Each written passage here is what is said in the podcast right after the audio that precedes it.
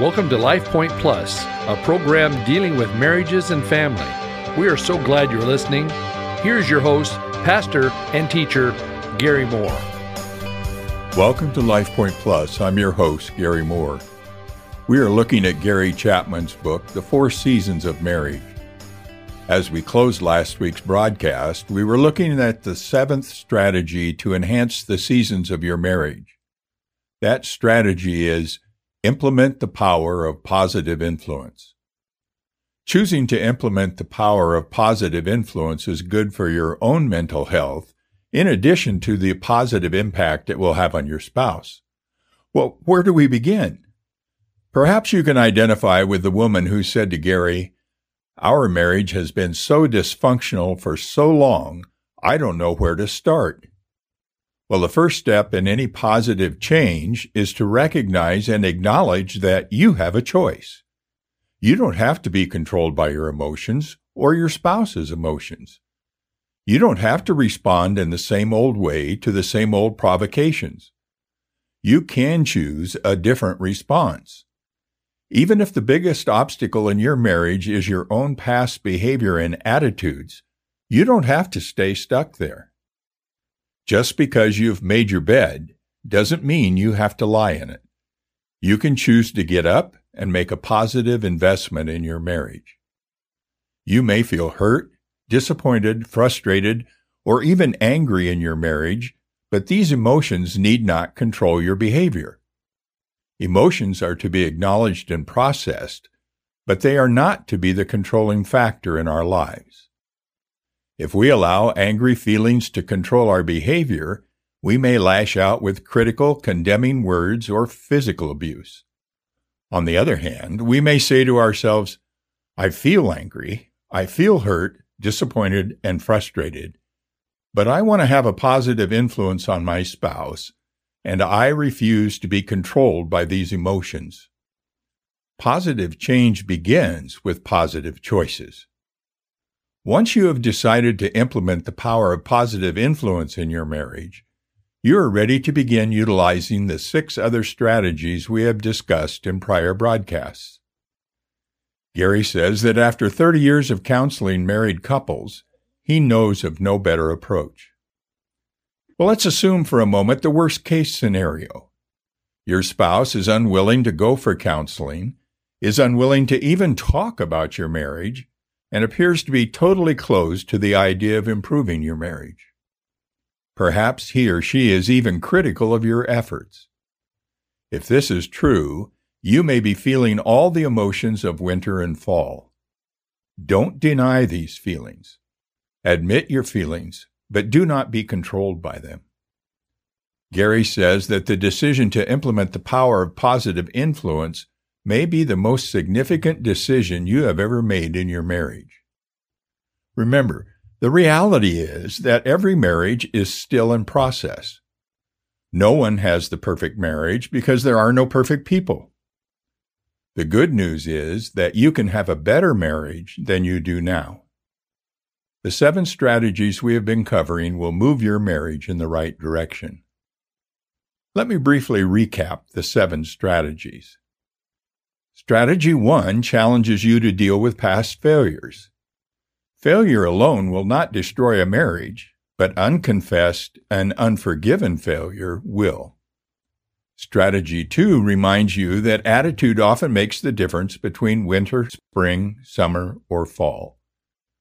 A negative critical attitude pushes you toward the coldness of winter, whereas a positive attitude, which looks for the best in your spouse and affirms it, leads to the warmth of spring and summer.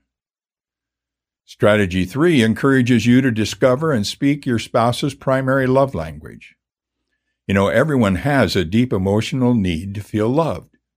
But when you meet that need for your spouse, you create a climate in which the crocuses can begin to bloom in your marriage. Strategy four gives you the tools to develop the art of empathetic listening. When your spouse is talking, the most powerful thing you can do is listen. Only as you listen empathetically will you come to understand your spouse's thoughts, feelings, and desires. understanding leads to a blossoming of intimacy. Strategy 5 helps you discover the joy of helping your spouse succeed. Few accomplishments in life are more satisfying or have greater results than helping your spouse accomplish the purposes for which God designed him or her. Implement this strategy and share the rewards of true success.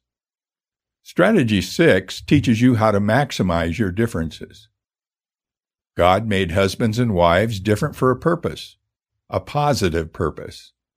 When you learn how to turn your differences into assets, you and your spouse will both be winners. And strategy seven shows you how to implement the power of positive influence. Although you cannot control your spouse's behavior, you can choose to exert a positive influence. Well, I trust that you have found this Four Seasons of Marriage an interesting and challenging study. I want to shift gears now and look for a few sessions at a topic that I don't think gets enough attention.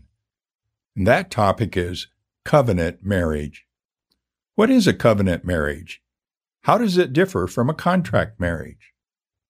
Although the concept of covenant is seen throughout the Bible, we do not often use the word covenant in our conversation. And I really think that most of us have little understanding of the word. When we think of marriage, we usually do so in terms of a contract rather than a covenant. And in reality, the two words are quite different. Let's first look at contract marriages. You know, we live in a contract oriented society. We understand contracts and often hear people say, get it in writing, meaning get a legal contract signed. With a contract, you can be more certain that the person or company will live up to their claims. In many ways, you could say that contracts are for people who don't trust each other. Well, many Christian couples have brought this contract mentality into their marriages.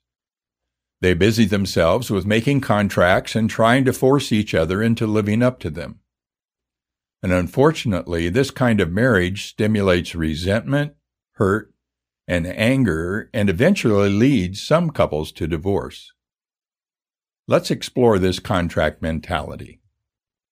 Well, basically, a contract is an agreement between two or more persons specifying that one will do something if the other will do something. For example, the bank agrees to allow me to drive a car if I will make the monthly payments. If I break my part of the contract, the bank has the legal right to repossess my car. Our society is built upon the concept of contracts. We make rental contracts, sales contracts, and service contracts regularly. Some of our contracts are legally binding, others are morally binding. You know, if my wife and I agree that I will wash the dishes if she will cook the meal, we have made an informal contract. No court of law will ever hold us to that contract, but as persons of integrity, we each feel a sense of moral responsibility to keep up our end of the bargain. Any informal contract is only as good as the character of the persons who make it. Many relationships have been fractured or broken because someone failed to keep an agreement. If it is a legal contract, then one of the parties may sue the other in an effort to gain a fair settlement. In an informal, non legal contract, the broken contract becomes a source of argument, accusation, and sometimes verbal or physical abuse by which we try to motivate the other person to keep the agreement he or she made. Legally, marriage is a contract with certain rights and responsibilities. But we must distinguish between legal marriage and covenant marriage. In a legal marriage, if one partner does not live up to the contract, then legal actions force them to do so or to end the marriage with an equitable settlement. A society could not exist without laws regulating marriage relationships.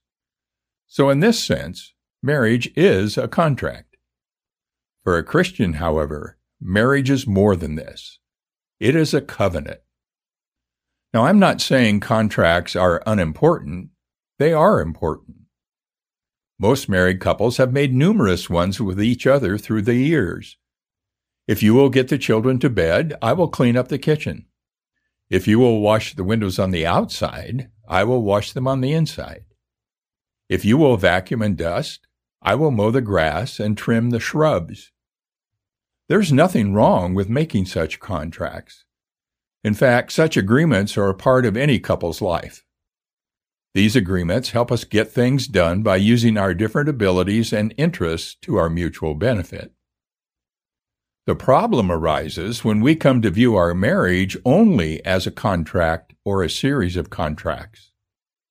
When this happens, we have become totally secular in our thinking and have abandoned the biblical view of marriage.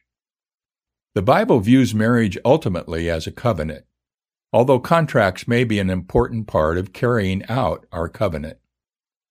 Well, let's look at five general characteristics of contracts. Number one, Contracts are most often made for a limited time period. When we decide to lease a car, we sign a contract for a set number of years. If we rent an apartment, typically the rental contract is for a minimum of six months or one year. When we purchase a house, we sign a loan contract for 15 to 30 years. Almost all legal contracts are made for a specified period of time. If it is broken by either party, there is a penalty to be paid. Contracts are usually made with the idea that the arrangement will be mutually beneficial for the parties involved. Well, our time is gone for today. We'll continue this next week. I invite you to join me on Monday mornings at 10 a.m. on my Mutual Understanding Method Facebook page for some live teaching on relationships. If you're not a Facebook user or if the time is inconvenient, you can go to my website, mutualunderstanding.net, click on the Mum Live tab, and view the recorded teachings. Be safe and have a great weekend. God bless. Thank you for listening today. This program is brought to you by Cloverdale Church of God. If you would like to reach Pastor Gary, please email him at pastorgary at cloverdalechurch.org. To know more about the church, go to our website at www.cloverdalechurch.org. Thanks for listening and be blessed.